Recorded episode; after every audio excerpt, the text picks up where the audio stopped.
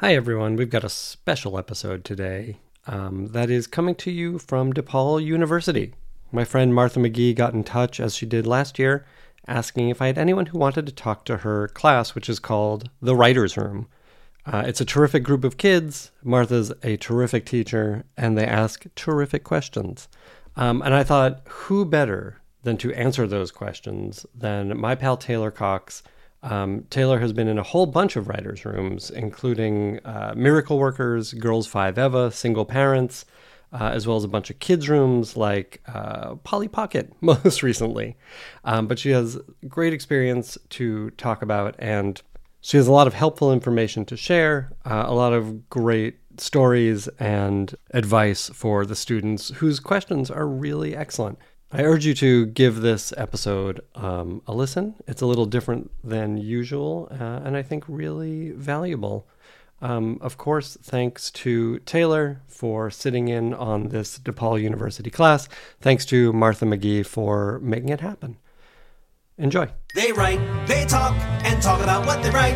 Tune in tonight, or whenever the time is right. It's the Writers Panel with Ben Blacker, and it's starting now. Oh!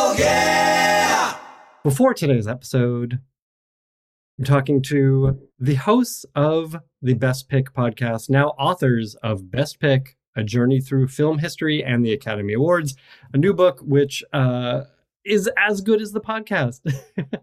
uh, I'm I'm I'm on the 60s right now in the book. Uh, it's arranged chronologically. I'm on the 60s. I'm enjoying the hell out of it. Um, congratulations to all of you, Tom Salinsky, Jessica Regan, John Dorney. Tom, let's start with you and tell us about where this book came from, please. Why why do a book? You have this wildly popular podcast, millions and millions of listeners, and then you you write a book well, we'd designed a podcast which required us to do a lot of original research.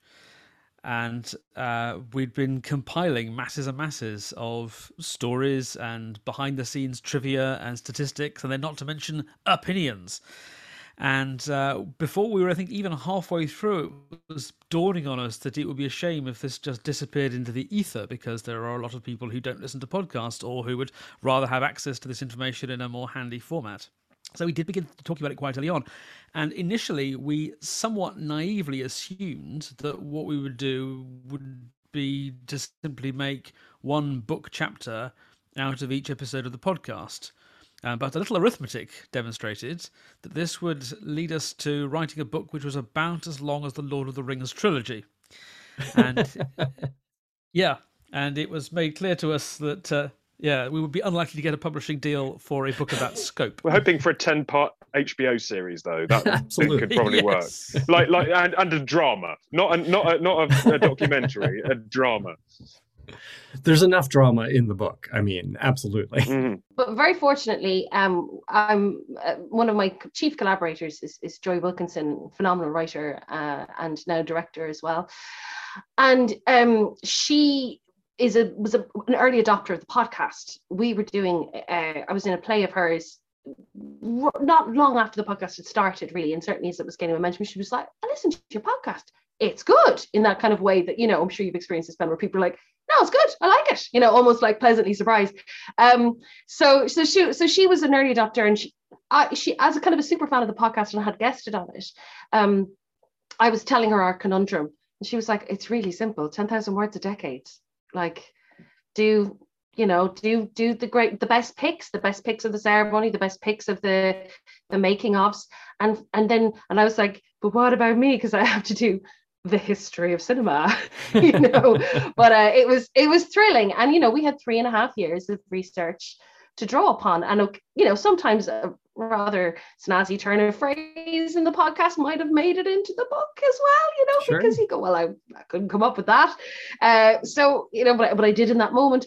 So um then we it was really instinctual how we divided up the the essays the long form essays where we maybe we well i mean tom i think i think that it was your the best of the best and, and the worst of the best i think was was that your idea tom? I feel like it was.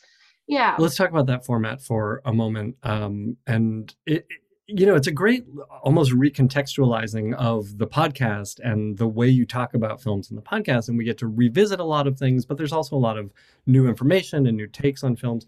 Um, but yeah, let's let's um, talk about the way the book. But yeah, we so so basically each each chapter you have much like the format of the podcast, you have uh, Tom with all the, the pics of the ceremonies, the most exciting moments that happened in that decade, you know, because some years were there, there maybe Rob Lowe didn't sing Proud Mary, so you glide over that, you know, um, or Sacheen Littlefeather didn't invade the stage, you know, she didn't invade, but, uh, you know, where there wasn't like a kind of a dramatic moment. I mean, imagine an Oscars without a juicy calamity.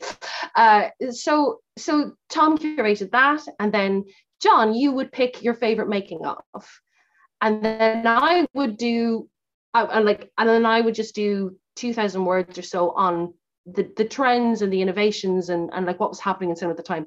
But how did you pick your? I'm sorry take over the interview now, but like I actually haven't asked you how you picked your your, your making of. Oh, um, it, it was largely just kind of, I, I think, a discussion and kind of which ones we remembered as being juicy and and, and fulfilling, and a few of them um, sort of absolute no-brainers. Like you know, obviously, Gone with the Wind, you sort of have to do. Titanic, you sort of have to do because these things are just. Um, it, it's, it's not shouldn't entirely be just looking for the disasters. Not that obviously either of those ones are a disaster, but they were just insane behind the scenes. Um, but also there's there's things for looking for good anecdotes. So I had to put Amadeus in because that had my favourite anecdote, which I've bored these two with so many times that I won't repeat it here again. But um, and if you no no no no no, if the listeners want to find it out, they've got a book they can purchase. Um, so uh, it, it, was it was things like that, and if it, if there was some interesting stories behind it, um, and and things that you might not have realized. So yeah, in a few cases it was yeah, absolute absolutely obvious. I think my one, you know one of my favorites was Wings, which wasn't just because it was the first one. Um, it, that, that was, if anything, quite a lucky one because I think often with uh, the, the further you travel back in time, the harder it is to find making ofs. Or and there's a number of cases where I slightly had to cheat or focus on the actors or find some other way around it.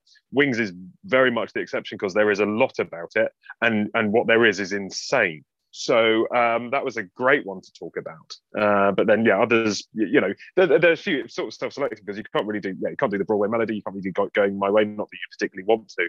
Um, but yeah, those, yeah, just that was.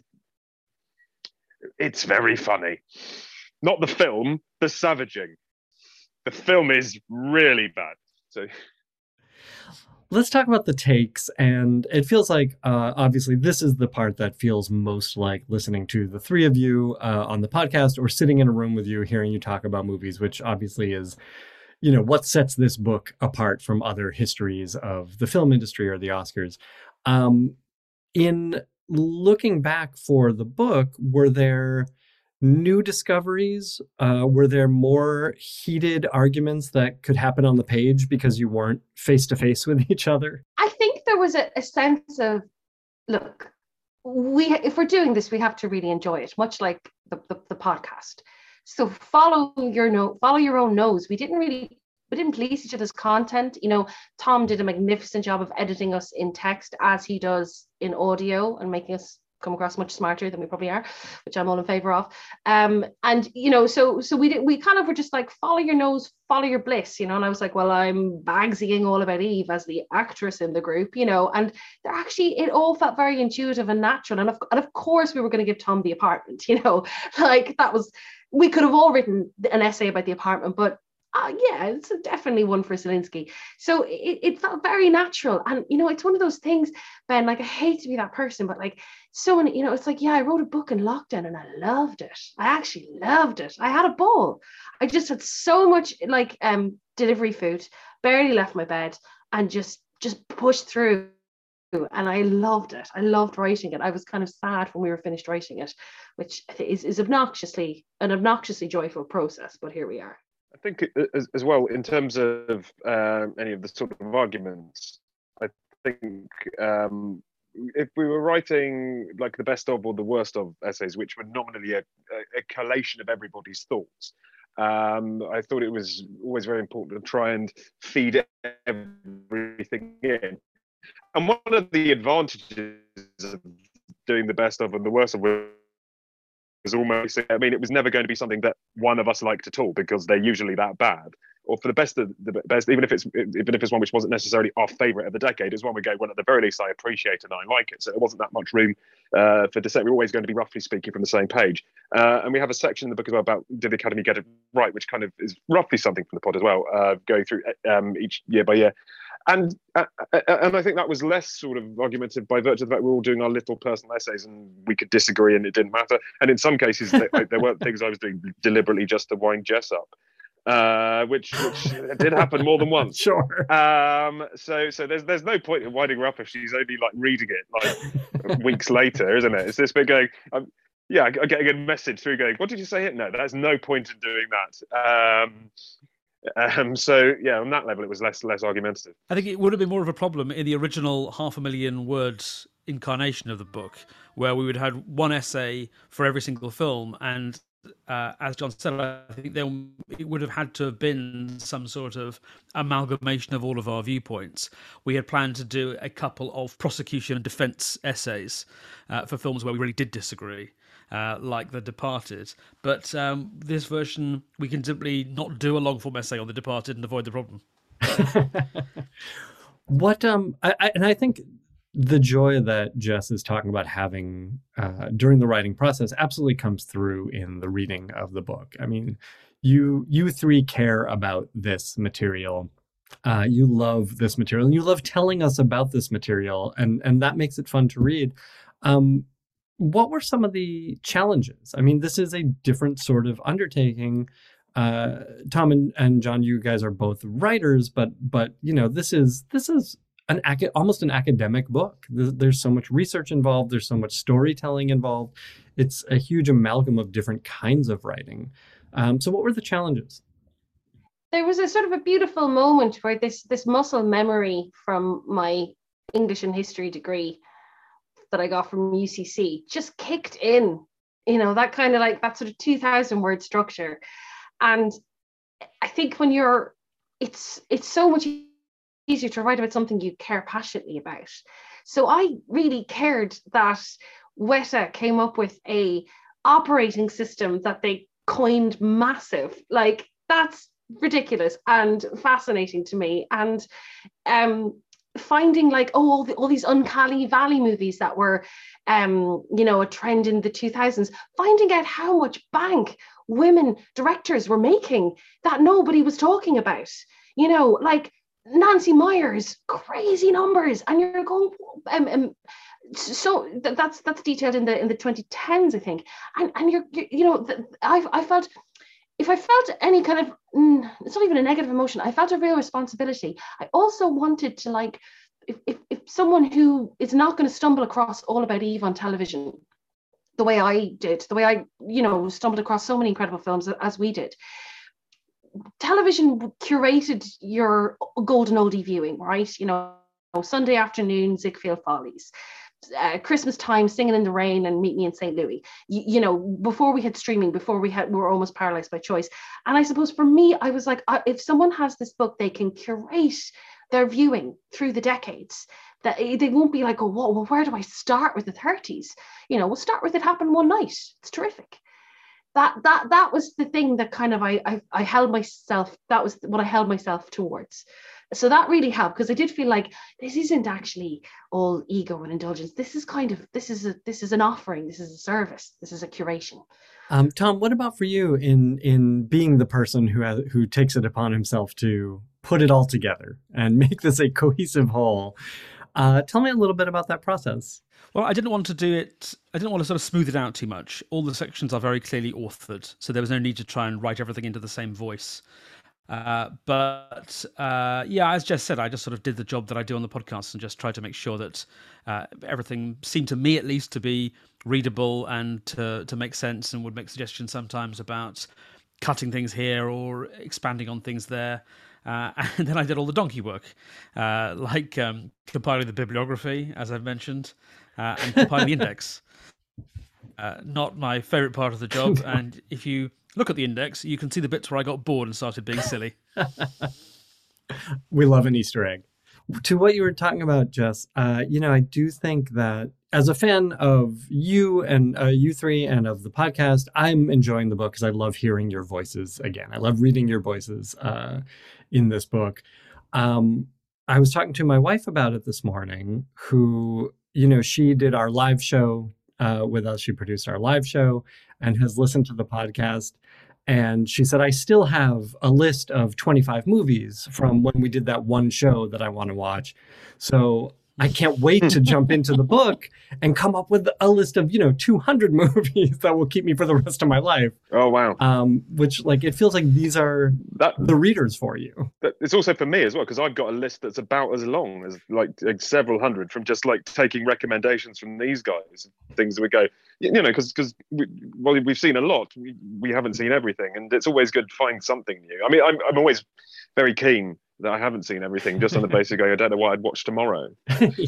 Uh, so you've got to like hold off on some and uh, and get to them eventually. and the direction the direction the podcast is taking now a little bit you know uh, again we're just sort of following our noses following our bliss so we are picking up on some of those films that were mentioned that were picks above other films you know for example like my life as a dog i picked one year um and, and we did an episode about that and and that's been really fun as well and as as wonderful as this whole process has been you know we are mixing it up in terms of it's not so sort of anglo-american uh, you know, because we have done a serious body of work on those films, you know. Um, but it, I think as well, the book ends just before COVID hits, the, the, the last ceremony before COVID happened and Parasite Hmm. won. And it felt like a very joyous endpoint to, to the Academy Awards because you see us slogging through the the the te- the naughties, you know, and just be like, oh my god, oh my god, this is really uphill, and it feels like things are getting worse. They, they were good. It was good in the nineties. What's happened, you know? And then for it to kind of all of a sudden take take a kind of a great, a huge leap forward, um, with that ceremony and with, with those awards, uh, that that felt very kind of like it, we end on quite quite a hopeful note before, you know, before what happened happened. Um, yeah, that was the uh, series finale of the Academy Awards, and it was a they stuck the landing. It was a great finale. I don't love the reboot. I'll be honest with you. No, I just don't think it's canon. You know, it's to me, it's not pure. It's like um, it's like Right. Terminator Genisys. You know, I don't really recognize it. I don't recognize the Christian Bale of it all. Um, so best pick, uh, a journey through film history in the Academy Awards is the book. Folks should check it out. You can get it from all of your uh, all all of anywhere you buy books. It's a book. You guys know how to find that. Um, the yes, go ahead. Well, Oh, we're yeah. very proud to say that it's it's actually uh, on sale in the Academy Museum Bookshop. Truly one of our proudest moments, uh, and we're so grateful for them to to have our book. And they they were very enthusiastic uh, and receptive to our pitch. So uh, that is quite thrilling, and I hope we hope to go to LA before too long and t- take the pictures and do all do all that lame stuff. Very, we're not cool on this podcast, and that's We are okay. nerds. It's it's part of the charm. Uh, meanwhile, best pick the podcast uh, carries on as Jess said with a um, slightly new format. Um, the same things you love about it, though: uh, history, appreciation, and opinions. Um, Tom, Jess, John, thank you so much for being here today. Congrats on the book. Yeah. Our appreciate it. pleasure. And thank you for being such an early adopter and such a supporter, Ben. It's really meant a lot. uh, Taylor Cox. Thank you so much for being here. Um, No, I thank you for having me. thank you. You know, I know you've worked on so many shows, and I'm not going to read the whole list, but I'm just going to read a couple here. Oh, thank you. But as a writer and producer on shows uh, ranging from Kung Fu Panda, Puss in Boots, Polly Pocket, The Kicks, Just Add Magic to ABC's Single Parents, Miracle Workers, and Girls Five Eva. Yeah. So, you know, our class is the writer's room, and we're working as a class as a writer's room, and we're working on a, a season of a series. And so we, cool. We have a lot of questions for you. Great. I mean, I'm sure I'll have a lot of questions for you guys too. I can't wait to find out you guys are doing it so much better than we've been doing it. well, I'm just going to start off just asking you just first question. I know you're from Chicago, and we are all in Chicago. So, when did you move? Um, did you move from Chicago um, to LA, and when and why did you do that? I did. Yeah. Well, I am from Chicago. I went to University of Wisconsin, which I loved very much. Although, as I just mentioned, we only had one radio, TV, and film class, like combined into one. Um, I didn't actually know any of this like I guess I knew in theory this was a career path, but I had absolutely no idea what I wanted to do, nor did I see it as like a feasible option really. Um, so I majored in journalism and then uh, honestly, you know, I I love my parents. They're so wonderful and supportive. But I was kind of brought up thinking like the most creative thing we could really do is like go into advertising. And so I was like, advertising it is. And I got a job doing media buying in uh, Los Angeles. So when I graduated, I moved out here to pursue that. Um, I was probably the worst media buyer on this planet. Uh, somebody gave me a calculator on the first day, and I was like, oh no, like this just isn't going to go well for any of us, uh, not how my brain works. And I, yeah, I kind of from there started taking improv classes to make girlfriends because I didn't know too many people out here and sort of fell in love with it and realized like, all of these people were trying to do this for a living. And I was like, this is way cooler and way more fun than media buying. No offense to anyone whose family's in media buying. I'm sure they love it. Um, they're probably way better at math than me. Um, and then, yeah, I, I, sort of fell in love with it, joined a sketch team, um, got really addicted to uh, just the process of creating. And um, it sort of just took me from there. So that answer your question? So that is how I moved here. yeah, uh, that's really interesting that you moved and then you started doing improv and and things like that like you actually moved totally. Out. i mean it's so wild. You know I, I, started dating my my now husband and realized and he was like you're from chicago? Like did you go to second city all the time? And i was like well i'm from the suburbs so no. Like we went to you know we went to the city like once a year to see a christmas play. Like it was not really a lot of time spent downtown.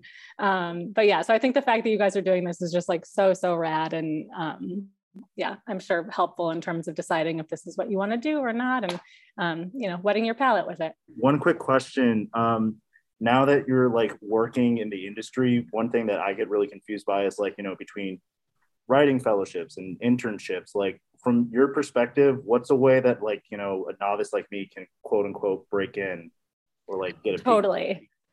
so you will hear different break-in stories from literally everyone you talk to.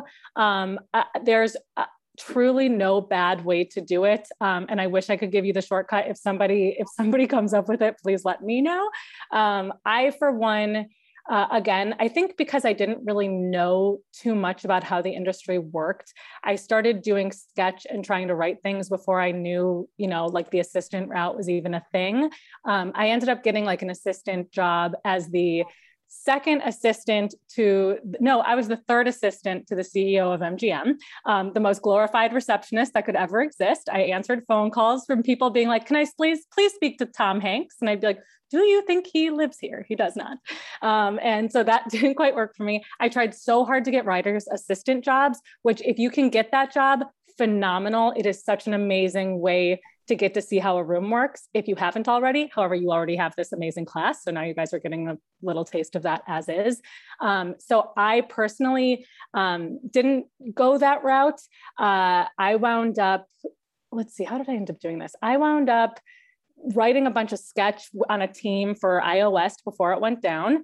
Um, but there's a bunch of sketch, there's a bunch of like improv studios out here similar to Chicago, which is a great way to get your reps in uh, if you guys are have any free time um, and disposable income. I know it can be expensive.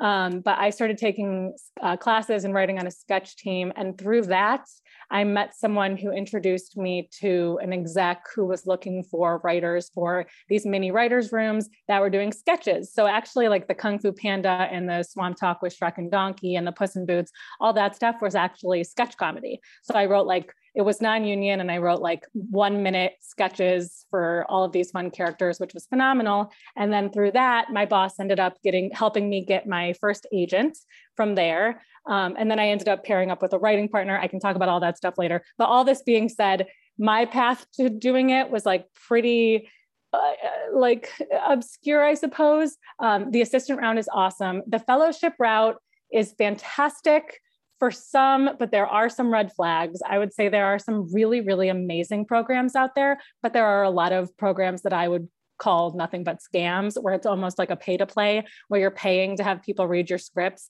And I just personally think that's like should be illegal, like casting director workshops, for example. Um, but if you can get into some of the like more amazing ones, like I know. Um, ABC has an amazing uh, diversity fellowship, and you know, Nickelodeon has a great fellowship, and uh, the blacklist is incredible if you can get in with them they really do take the time with you to like develop your specs uh, and help introduce you to agents and managers and then also potentially work to get you on your shows uh, like when i was on single parents our staff writer came from one of the 20th or ABC fellowships and was so ready because of that, because the fellowship had really um, trained him. And so he came in as a staff writer and knocked it out of the park. Um, whereas sometimes, you know, little old me entered the writer's room and had no clue what I was doing.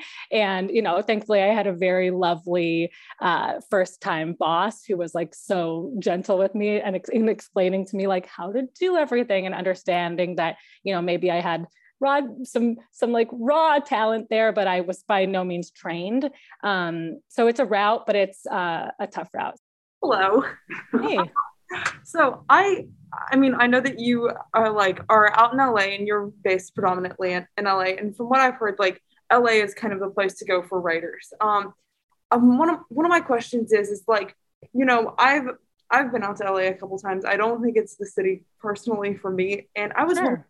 you know, of because like you're more ingratiated in the industry. I was wondering if you know of any other like cities, locations that like are starting to develop more like writing centers or like that are becoming more film hotspots and if you could tell me what those are and like what cities kind of cater to those strengths um, yeah, absolutely. Well, first of all, New York, of course. New York is a total hub for um, for, and I should also preface this with I um, have uh, pretty much exclusively worked in comedy. Um, I did work for one mystery series, but uh, there perhaps are more dramas elsewhere that I'm unfamiliar with.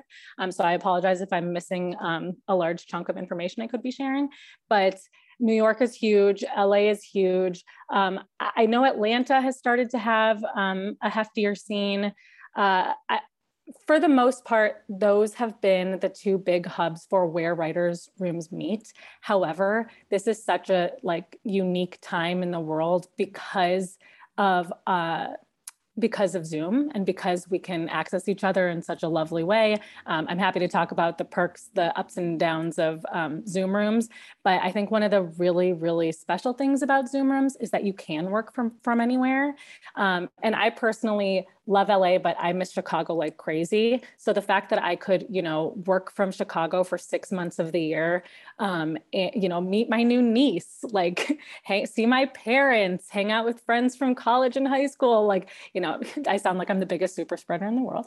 Um, we were all vaccinated pre Omicron, um, but we, but yeah, but being able to do that, I think was super special. I actually, I'm in a, a thread right now with a bunch of uh, wonderful women who are asking if people preferred Zoom or didn't prefer, like if they liked it or if they thought it was the worst. And one woman today made a really um, special case for why Zoom rooms and working remotely is such a great thing. And the biggest reason was uh, she had staffed a room and she was able to hire people um, like you who didn't want to move to the coasts and who were a special talent and wanted to be part of the room. And because of that, she's able to curate a significantly more well rounded room. And it's not just like, you know, people who consider themselves coastal elites, it's people with different points of view who want different things out of life who um, are able to now make her show um, more well-rounded and authentic. And I think that um, there's something really to be said about that. And I, I hope that there's a bit of a hybrid because I personally will go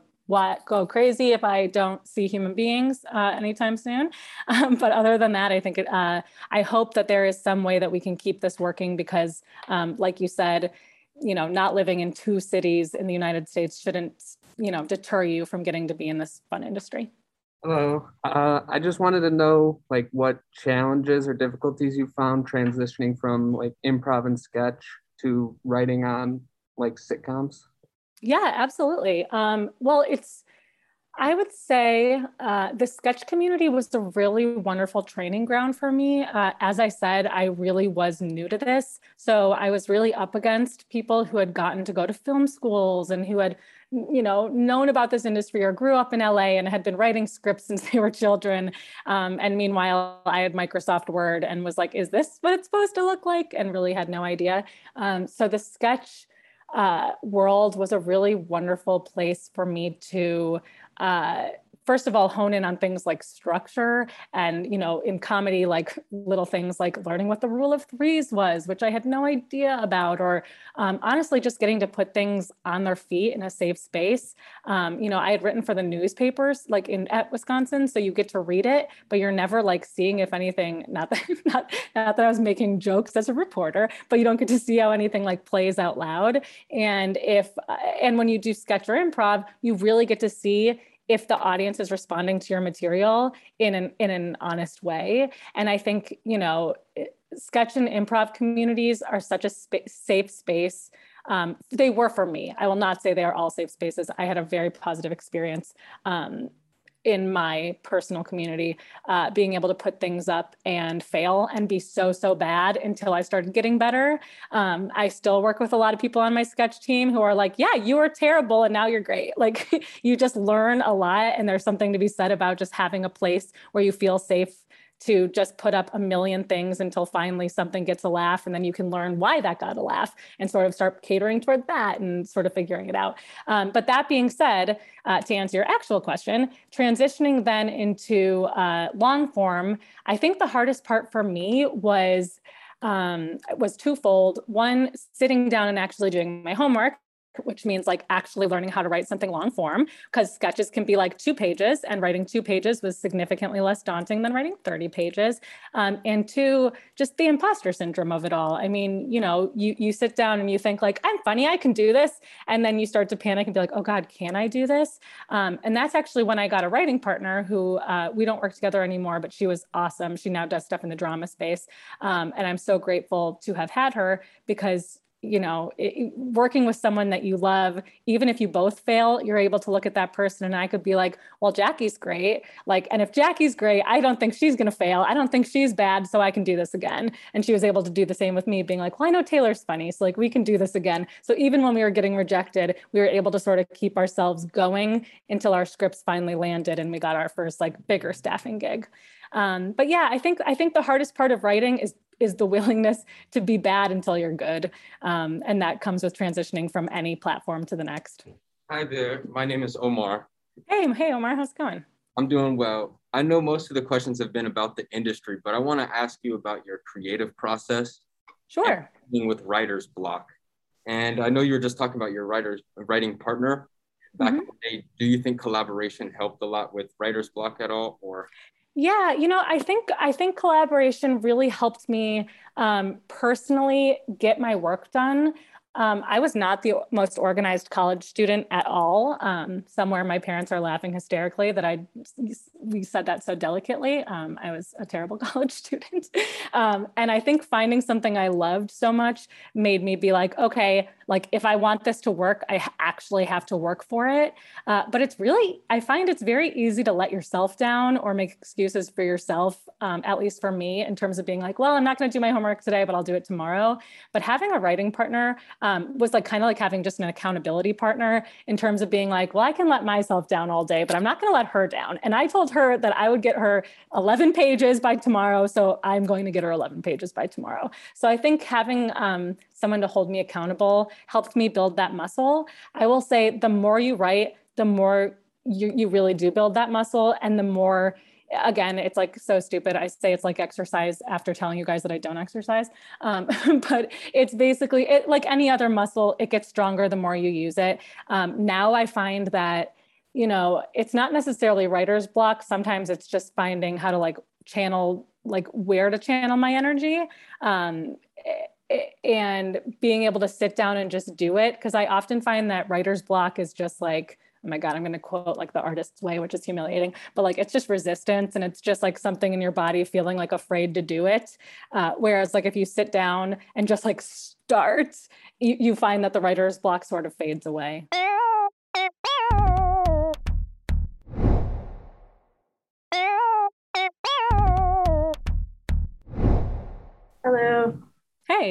Um, I just wanted to focus on like the logistical side of being in a writer's room. Sure. How many weeks out of the year does like a writer's room meet and work? And then like how much of that time is development versus actually like turning out pages? That's a really, really wonderful question. So it completely depends on what show you're on, um, who you are as an artist, uh, what you want out of your career, and what you can sort of land. Um, so in the past, uh, as you probably have noticed, shows used to get significantly larger series orders. So, like for example, you know, Friends or like even New Girl would get like 23 episode orders. Uh, because of that, writers were working like the full year on one show um, and making significantly more money. So, like we joke around that every house in Malibu is just 90s writers who like got residuals and like all now live in mansions, um, whereas I will live forever in my rent controlled apartment um, which is fine. Um, but basically, uh, because of that, because of series getting smaller, uh, if you only work one show a year, you could work anywhere from like 14 to 20 weeks. Um, that is, if you're lucky enough to staff. So, like the last show I was on was 20 weeks of the room and then about another month of um, uh, I was on for like another month of uh, production. So, you know, when you produce your episode, you're on set, which I'm happy to talk about. Um, and then last year, let's see. So this past year, I had one, sh- I was on one show that went until February, and then I had March, April, May, June, and then I had four months of hiatus, um, which sounds fun to have four months off a year, but it's also quite scary because you don't ever know where your next job is coming. So some people are more chill about that. I'm a little less chill about it. Um, so during my hiatus is when I personally focus on development. Um, so I've um, been lucky enough to sell a couple shows, one that went to network. It's definitely easier for me personally to develop when I'm not in a room. Uh, also, some contracts don't let you develop when you're in a room, but others do. So some people develop on top of their uh, on top of their staffing, and some people sort of split the year depending. Um, my personal dream, I love being in writers' rooms, so I would love to get you know to continue being on like two shows a, a year uh, just so that I can stay busy because I just thrive in that type of environment. Um, and then find time for development, you know, on the side because development is fun, but it's significantly more isolating since it's just you. It's a lot more like writing features, um, which I don't do uh, yet. But um, but yeah, uh, it, it totally depends on the writer and what jobs you're getting. Um, I will also say that might sound daunting, um, but this career path is what is a crazy ebb and flow where it's like you know i've had friends who went like 12 months without staffing and then this and then immediately sold two shows staffed again and then got an overall deal and are now fine for three years. So it's like it's, you know you never know who's going to be really busy one year and not so busy the next. It's no indication of how your career is going to go long term um, as long as you keep working hard and you know be nice to people. I have a, a follow-up question. You mentioned that um, you really love working in a writer's room. I love it with all my heart. It's my favorite. Well, what do you love about it? Sure. Like I, I truly do feel so, so lucky to get to do this for a living. Um, even though I'm, you know, a week into hiatus and already biting all my nails off with panic on where my next job is going to come from.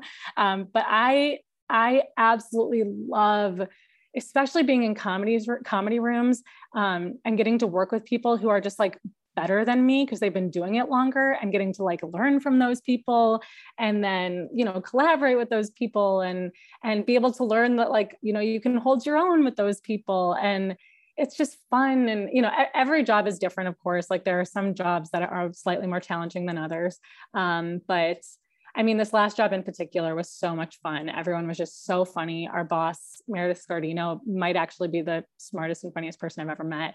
Um, and just being able to work on things that make you laugh. I mean, I don't know. Maybe you guys should go into media buying first so you can see how horrible other jobs can be. and then switch to this where you're like, this rocks. I'm willing to give it my all because I want to be in this industry forever. But um, it's really fun. And and just nothing makes me happier than like hearing jokes that my brain would never come up with and being like that person is so special but then you know having a joke land of my own and being like oh i did it it's it's just a blast also free lunch oh, yeah we did have a, a question about craft services but i can't wait for the craft services question Uh, I had a question that's kind of personal. So, what is your favorite show and character from that show and why? Oh, that's a great question. Oh my God, I'm, I'm so stressed about that now. Um, you know, recently my favorite show uh, was probably The Good Place. And Chidi is just one of the best characters of all time. I just love him with all my heart. Um, that's the first thing that comes to mind. I just, I thought that show was so special and so smart. And that character in particular just um, really rocked. Thank you. Great question.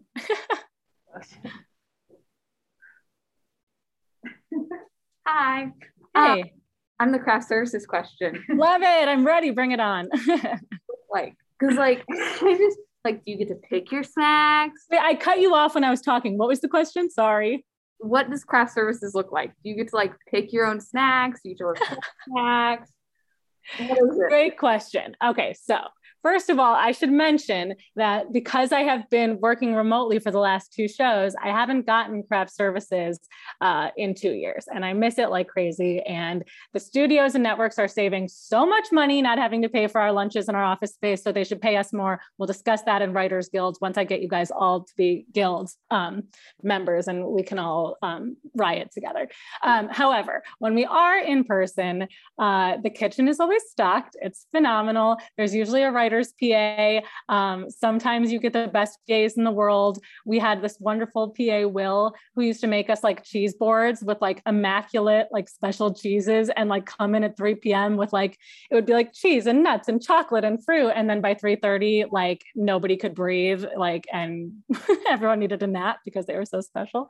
Um, and then free lunches, which is so great, which for me being, you know, I just love that shit. So I'm all about it. Usually they pass around a menu every day and you just sort of order your food. Um, there's like, of course, a limit on how much you can get. Um, if there wasn't, uh, we would probably bankrupt Disney. Um, but it's, yeah. And then if you work late, they oftentimes get you dinner as well, which is, uh, you know, a, a sort of a consolation prize for having to be there at later hours. Um, but yes, do you have any other specific questions? I personally uh, love a good popcorn, love a good cookie tray. People bring in baked goods all the time. That's a treat. Sometimes people's agents send like cupcakes and stuff. Those are special days. Um, yes. Oh, and then what's really fun is after I'll go around this. I'm not going to stop this food question. Sorry, Ben. Um, so at uh, during production, uh, typically at the end of every two weeks of shooting, uh, the director and the writer of the episode will buy the crew a food truck for the day and so everybody will uh, bring so you'll so it'll either be like a coffee truck an ice cream truck a ramen truck a taco truck um, so when you're on set the last day of set is always a fun treat so yes, I really love that fist pump. so personally, uh, Single Parents was one of my favorite shows when it was on. So I just want oh, thanks for watching. About your um your experience working on it and how that was. Oh, I loved it with all my heart. It was such a fun show. Um, JJ Philbin is also just an absolute genius and like one of the kindest and funniest humans ever. Um, I love, love, love, loved working for her. She rocks. Um, and yeah, so JJ really just did such a fantastic job of creating just like a really positive atmosphere, which I feel like like any job, if your boss rocks, it's going to be like a trickle down effect of people just like wanting to do their best for you. Um, and because she's so funny and warm and open to, um, you know, open to pitches and like wants to create a creative space um, everyone else is willing to do that too. Um, it was also just a really fun room because everyone on that show had written for New Girl. So I was really one of the few new people. And so they were all super close, but in a way that they were very warm and em- embracing toward me as well. But it's just funny working for people and with people who've known each other for 10 years and are like, you know, practically siblings at this point. Um, but yeah, it was just so fun. And I mean, all the actors are so great. I mean, Leighton um, and Kimrie, especially, uh, were so just so professional and wonderful to work for and write for. And um, yeah, I felt so lucky being on that show. It rocked. Just to brag about DePaul a little bit, we have a sketch comedy course that we offer here. Oh, amazing. God, you guys have everything. What the heck? But after finishing that course, I have a couple like sketches, but I want to know what do I do with my sketches afterwards? Where should how do I get them read? What what should I do with them? So, do you want to like put there's several things you can do with your sketches. I always recommend when you write a sketch to find a place to put it up. Um, whether it's, you know, there's a lot of theaters that have sketch nights you can submit to. Um, I'm not as familiar with the Chicago scene, but I, I, would assume Second City and IO out there have a lot of similar um, uh, like sketch nights where you can submit for teams, um, try to get your stuff read there and be able to sort of put it on its feet to know if it works. Um, there's also, if you want to write sketch comedy, um, every year SNL has an open call. Um, all the late night shows usually take sketch packets.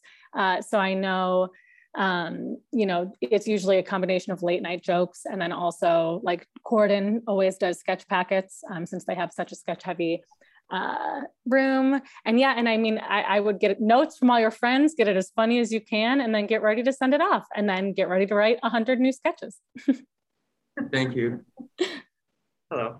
Hey. So my question is about joke writing and pitching jokes and workshopping jokes within the writers. Sure. How does that typically work? Oh man, I can't believe I forgot about this when I was talking about how much I love the writers' room. So the best part of writers' rooms is for me personally is the joke room. So oftentimes writers' rooms uh, will split up uh, if, especially if it's a large room and uh, some and you know you're on tight deadlines. So some rooms will continue to plow ahead in terms of story structure and then other people will be in just what's called the joke room. And basically your boss will just bold all the jokes in the script that they think we can beat. And then you just pitch like as many jokes as you can and go through and then you go through and highlight the winners and then your boss picks whichever one goes in the script.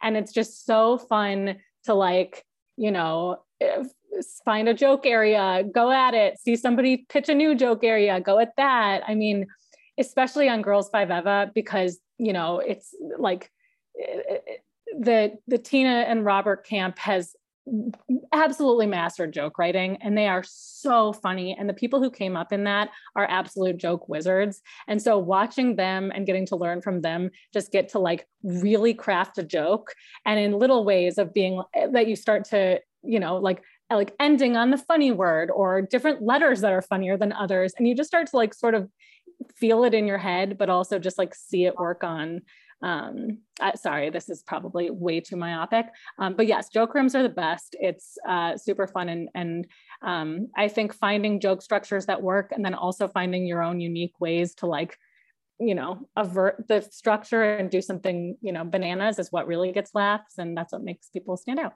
Um, I think during the craft services question, you mentioned that you were in uh, in the Writers Guild. How did like getting into it look, and like what was the process? Was it difficult? Oh sure sure yeah. It's uh, it's so it, it's so funny like looking back because at the time everything feels like so impossible and then it just happens in like in a way where i just have to believe if you just like keep working and like and working smart and and be willing to take notes and and do you know do the hard work that you will that it will all eventually happen. Um, but for me uh, i got into the writers guild uh, once I got staffed on the Kicks, which was my first uh, actual WGA show.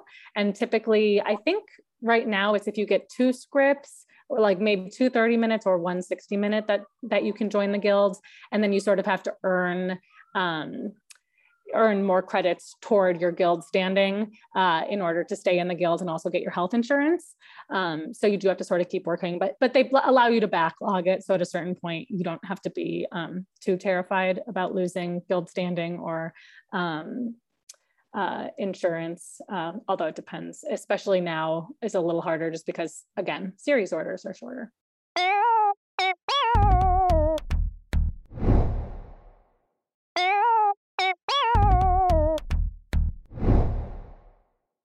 I had a quick question. Well, maybe it's okay. not more about the mechanics of the writer's room. Like, um, say day one, you start. Mm-hmm. Are you starting from complete scratch? Are you building the season? And, you know, how does it, what's the hardest part? Yeah you know it's completely different completely different in every room um, i've worked on shows where my boss completely knew going into it um, you know, since your showrunner is oftentimes the show creator or co-creator, um, I've gone into shows where the co where the creator has known exactly where they want the show to go. Uh, so in the beginning, we will, you know, hear what they want to do. Of course, things can change and evolve, but they will tell us um, sort of like the season arc of where they want to go and where they get want to get to, um, especially which is um, not uncommon if they had to pitch it to the network in order to get another season. Um, so because of that, they've done some of their due diligence and know what's happening. Uh, I've also been on shows where um, you know, I was on an anthology series uh, where they had gotten a quick series pickup and didn't, and they knew the general gist, but they didn't really know the characters or where it was going to go or anything like that. Um, so, you know, starting day one was really a blue sky, which can be really fun too, because, you know, instead of coming in and just writing toward the characters uh, that already exist, you can really sort of um, help create those characters, which is its own special thing. Um, but it it totally depends on uh, the showrunner and and how much they've come in with. Um, also, oftentimes, how much time you have. If you um, are in a luxurious room with more than you know 14 to 20 weeks, they may feel like they can come in with a little less. Uh, if you if that's not the case, um, it would behoove the showrunners to come in with a little more, which is often the case. Um, yeah, but um, but coming in, yeah, the first few weeks, no matter what, always end up being a little bit blue skies. I actually, on a couple shows, have also done uh, what's called packets, where we basically, as homework, go out and write um, like six page packets of possible uh, series I- or episode ideas, character ideas, um, joke ideas, and uh, then we put them all together in a big doc and we read them. Um, oftentimes, very little from the packets are used, but that me- but they spark a lot of conversation um, and you know get the conversation going right off the bat. So that's a helpful way to start the writers' room. Um, but yeah, I've seen all sorts of ways. My question is uh, based off of that. Like you've gone from, as you said, from room to room where some people have a more developed idea some people don't. Worked on animated shows, live action shows, and mystery. What are some general rules of thumbs like you've picked up from like being able to like to go from so many different rooms and write so many different scripts?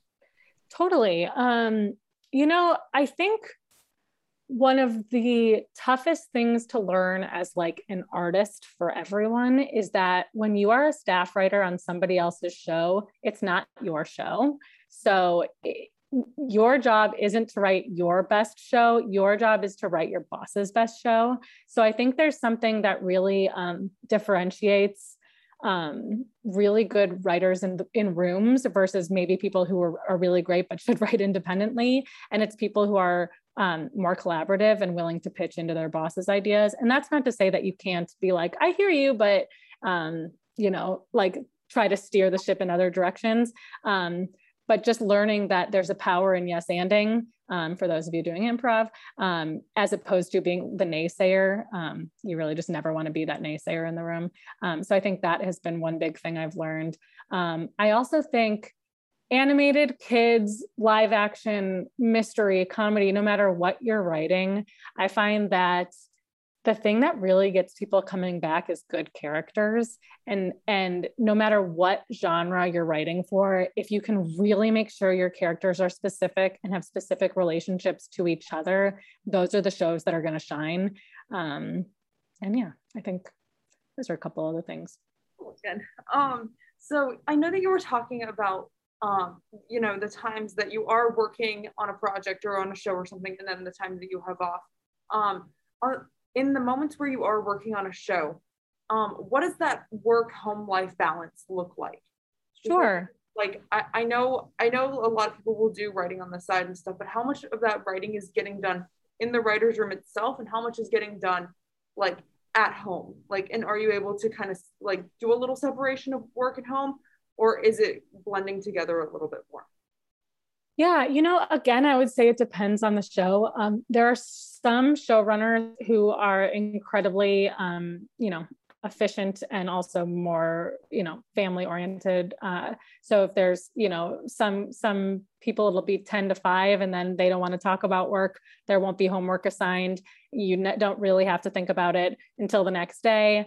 Um, that being said, I don't think it ever hurts. Like you usually end the day it's rare you end every day on like, oh, we solved it. Usually you end the day with some type of puzzle of like, we didn't quite land that act two break. So sometimes it doesn't hurt to think about it um, if you really want to go above and beyond in the writer's room. Um, and some shows um, just require a little more homework. Um, again, I think a lot of that too is that series orders um, and weeks have gotten shorter. So you sort of have to in order to get things done. Um, also, I personally, um, I'm very bad at setting boundaries for myself. So I love thinking about work, uh, especially if it's a show I love. Um, I found it really hard to turn it off this year uh, with girls. Five Eva, um, because it was like I just was having such a blast. Um, however, you know, being at home and working on Zoom, the work life balance can be really wonderful because you're also able to take little moments of self care to yourself you know, I could, you know, when we broke for lunch, I could, you know, eat with my husband, pet the cat, go for a walk. Like instead of commuting an hour and a half to the Fox lot for single parents, I would just log off and I'd be home. And so even though I was thinking a lot about the show, I felt like I had a really nice work life balance.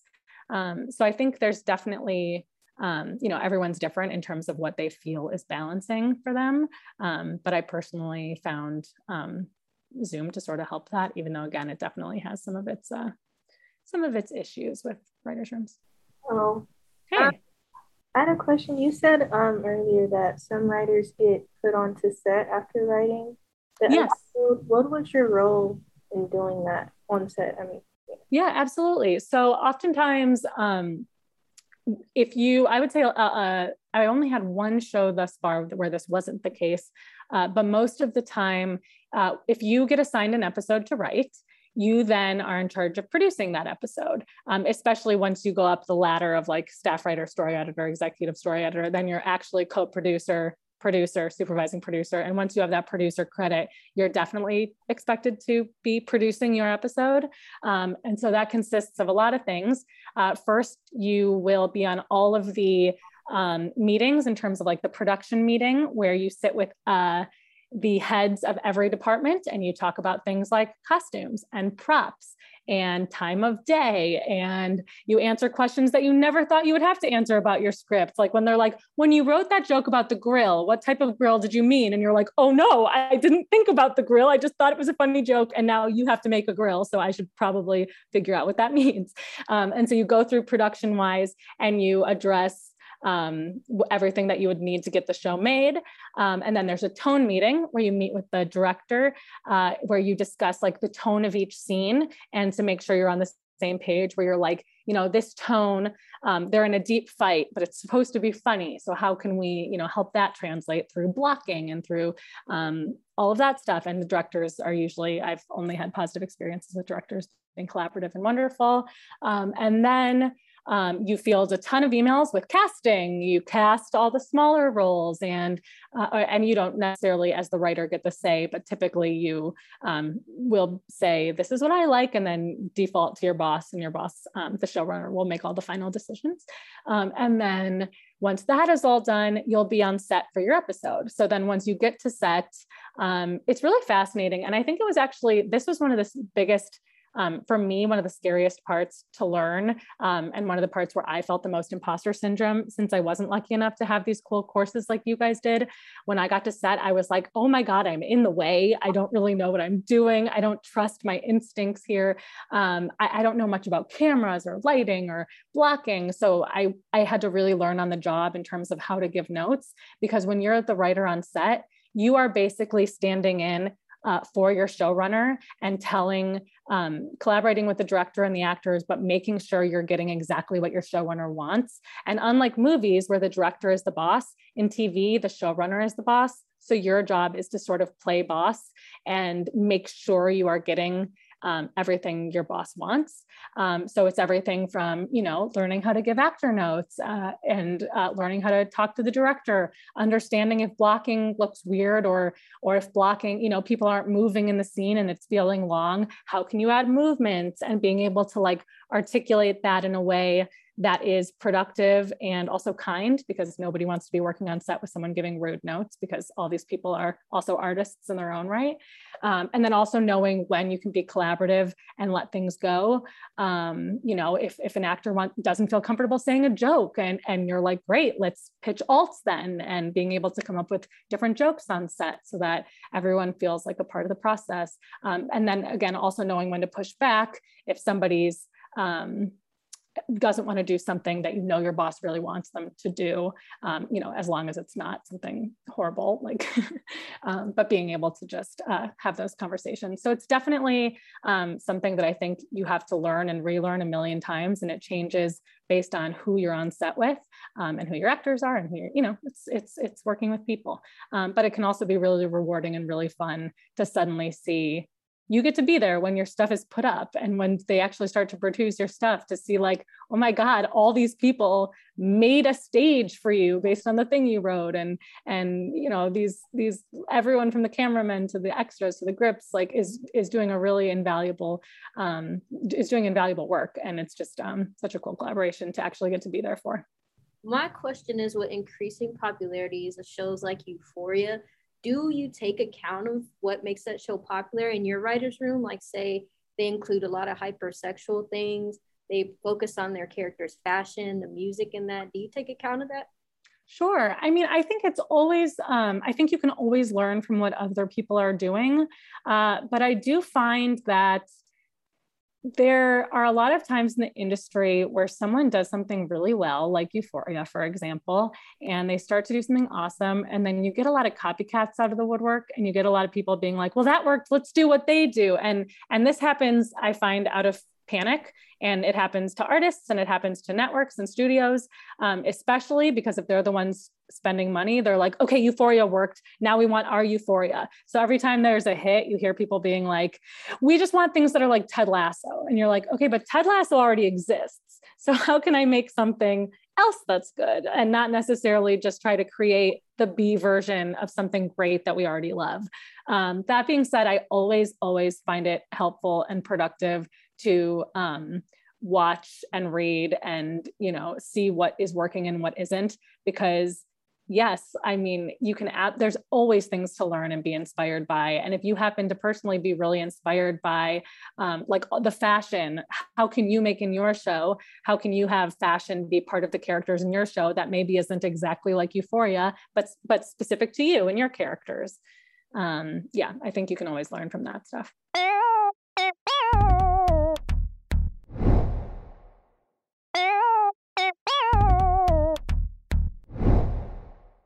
you know, luckily we haven't had a, a writer strike in a, in a while, but I want to know how the recent talks of a crew strike scared you or or did it scare you and fellow yeah. writers or how did it affect you and your community?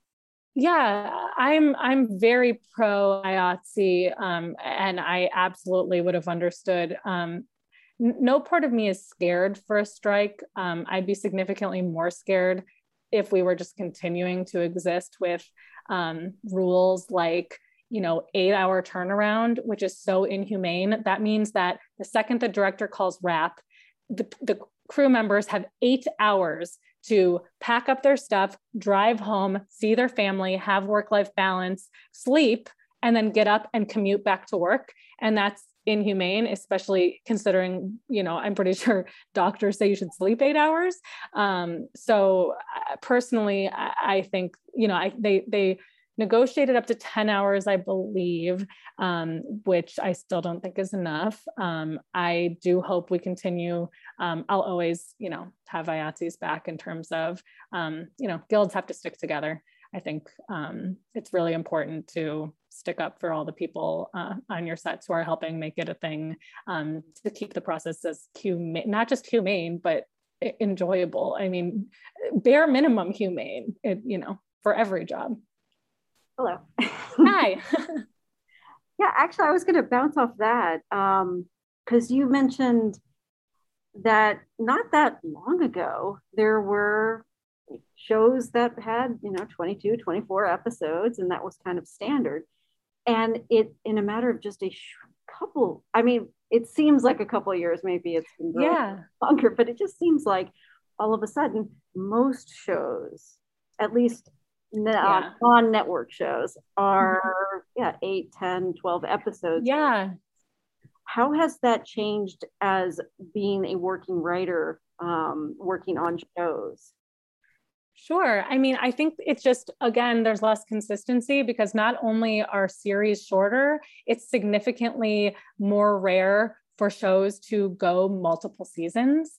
Um, I mean, Netflix, I'm, I've heard, I don't know if this is real, but I've heard that Netflix, if your second season doesn't do better than the first, even if it's still doing well, they will not give it a third. I don't know if that's real across the board. I know they have a bunch of things, but all of this being said is that it's it's significantly hard to get more seasons. So because of that, you as a writer find yourself in the position of having to find more jobs.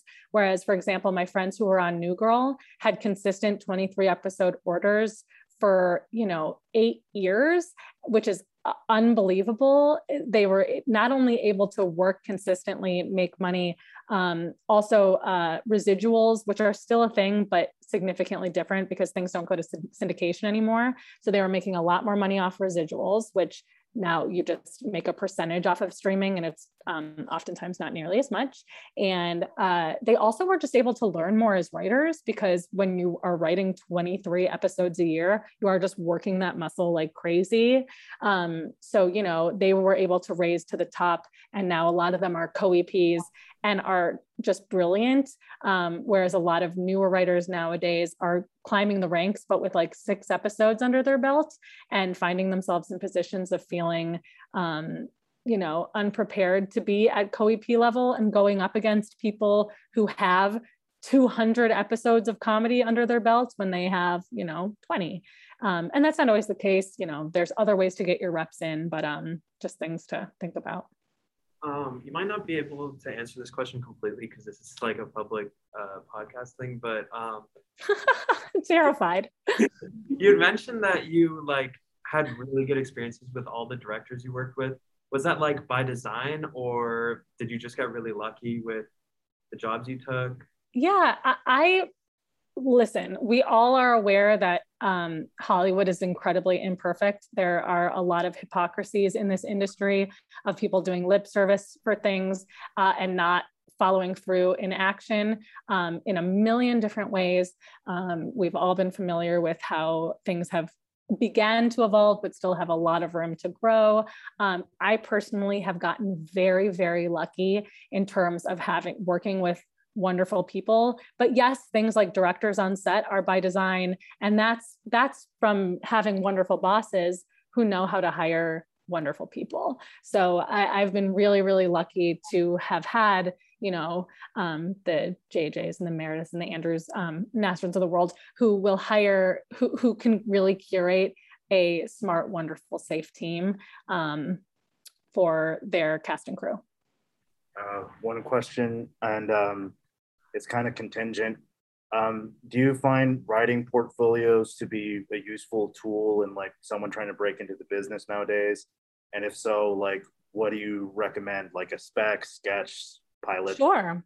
Yeah. So it totally depends on what you want to work on. So I personally, um, I don't know. I, I have not heard of anyone staffing someone based on a um, spec necessarily. Um, however, specs can be really helpful to get into writers programs. So I wouldn't say they're all for naught. Um, and I also think it's just a really brilliant way to um, be able to see to emulate characters you didn't create and learn how to do that because that is the job of being in a writer's room um, is is seeing your boss's characters and then helping um, you know hone in on their tone and uh, and their character voices. Um, but I would say um, if you're looking to staff. Um, or if you're looking to get representation, uh, it's always good to have at least two samples that you know are out of the park. Um, when I first was looking at agents, I had two scripts and they liked one and they didn't like the other. And then I accidentally caught my, I accidentally was, they were like, Do you have another? And I was like, Yes, because I thought they meant my first one. And they were like, Great, let us read your third script. And I was like, Oh no. So I had to go home and write a whole new script in like six days because I was like, Totally got it. Because again, eh, like, eh, I'm sure you've all heard this before, but I do firmly believe that opportunity meets preparedness. And if you do have multiple things for them to choose from. Um, not only will there be more for them to like, but they, it will also show that you're prolific. And agents and managers really want to rep people that they know are going to continue to write and work, um, especially because you know culture changes so fast, and um, and because of that, art changes fast. And knowing that you're not just going to sit on one sample for 10 years and ride that, but you're going to continue to develop things that will help get you staffed and also that you can sell um, will make them more money. So, of course, they want to see that from you. Um, and then in terms of staffing from, you know, the writer standpoint, because if you're going to staff the the uh, writers will read your work.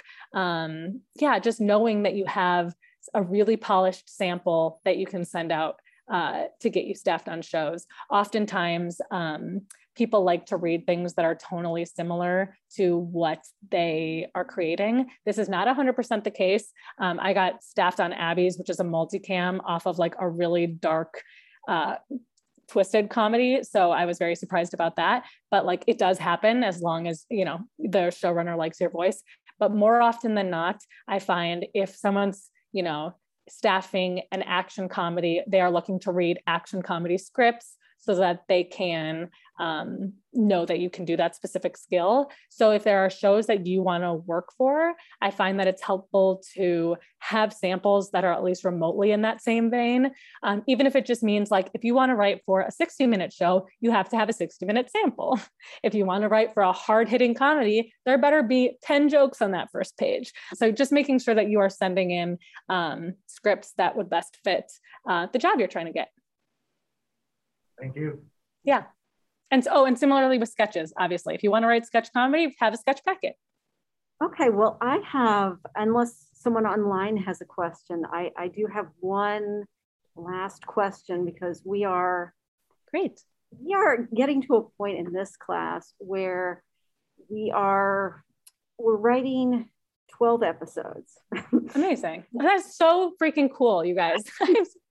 wow. It's a, it's a lot of episodes. So we it, we're writing 12 and each um, we have like groups of four working on six and groups of four working on the amazing other.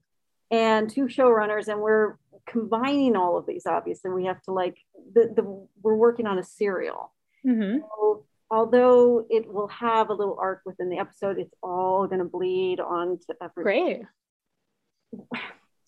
i guess my question is like how do you work with other writers and people in the writers room when you're working on something that's not just a singular episode but it's more going Yeah. to another we keep um, when we're in the room uh, whiteboards or or post-it notes like crazy um, especially you know single parents was 23 episodes and jj knew set like points in the story that she wanted to be hit like when people would break up when people would get together. And so pacing wise we knew when we were going to hit those tent poles so everyone no matter what you were um, writing like whatever episode ended up to be yours you knew what you were coming before or after. So, for example, if you knew the episode before yours, someone breaks up, that's going to affect the dialogue and in your next episode. So it's really knowing, um, and and and Meredith did this really well too, of just knowing like structurally, and this is a lot of beginning of the season work too, um, and it always evolves throughout the season. But being aware of like what you want your overall arc to be character wise and also story wise um, so that you're making sure to like pacing hit those benchmarks and um, and uh, be able to you know know what each person is working on uh, depending on what stage you are in each script. Oh awesome. Okay yeah, Yeah. That has been a challenge um, I can imagine. I can imagine. Yeah. I mean, honestly, like if you have a bunch of note cards, it's really helpful to write all of the characters in one line and then all of the episode numbers. And have you done this? We we have an online program that's Even better. a bunch of yeah it's a bunch of notes That's great. That's great. And yes, and it's definitely hard, of course. And like uh, honestly, it's that's why some seasons of things are wonderful and some are not your favorite because it's so hard. Writing is hard, and sometimes and sometimes it all comes out in the wash, and you end up looking brilliant, and you're like, we didn't plan for that, but we sure look smart by not planning and then pulling something from episode three into episode six, and suddenly it looks like an amazing callback. And there's ways to like, you know commit to what you have and like shape the end of your season to make it work structurally um you know given the fact given the time constraints of not being able to like have endless time to make a perfect season before you have to start writing scripts. Um but yeah it sounds like you're doing it all right. This is yeah you guys that is truly the coolest class. It's fun. It, it rocks. It's definitely fun. That's so, so cool well you know, I I can't thank you enough. This was oh my gosh, thank you guys. This is so much fun, and we we've learned a lot. so special. I'm going to try to hook you up with Sarah Tapscott too, who she's like on her birthday trip in Portugal right now. But she was when she heard you guys were writing Sex Lives of College Girls, she was like, "Oh my god!" Um, so I'm sure she would definitely pop in at some point if you're interested. Oh yes, and that has been a fun show too to fake write. So fun. I, I'm sure that's so. What a fun. Yeah, that's gotta rock. That's so great. Oh man, thank you again. Like seriously, like I know I keep saying that, but it, I really appreciate you calling in. This is no, thank you so much for having me. It, truly, you guys are also thank you for being so kind. Um, and no one yells at me for being rambly, and that's rare, and I appreciate. Oh, it. that's what we want. Wonderful. Um, well, yeah, break legs with your season. I can't wait to uh, watch it. oh, absolutely. All right, Taylor. Thanks, guys. All right, take care. Bye, everybody. Bye. Forever Dog. This has been a Forever Dog production. Executive produced by Brett Boehm, Joe Cilio, and Alex Ramsey. For more original podcasts, please visit foreverdogpodcasts.com and subscribe to our shows on Apple Podcasts, Spotify, or wherever you get your podcasts. Keep up with the latest Forever Dog news by following us on Twitter and Instagram at Forever Dog Team and liking our page on Facebook.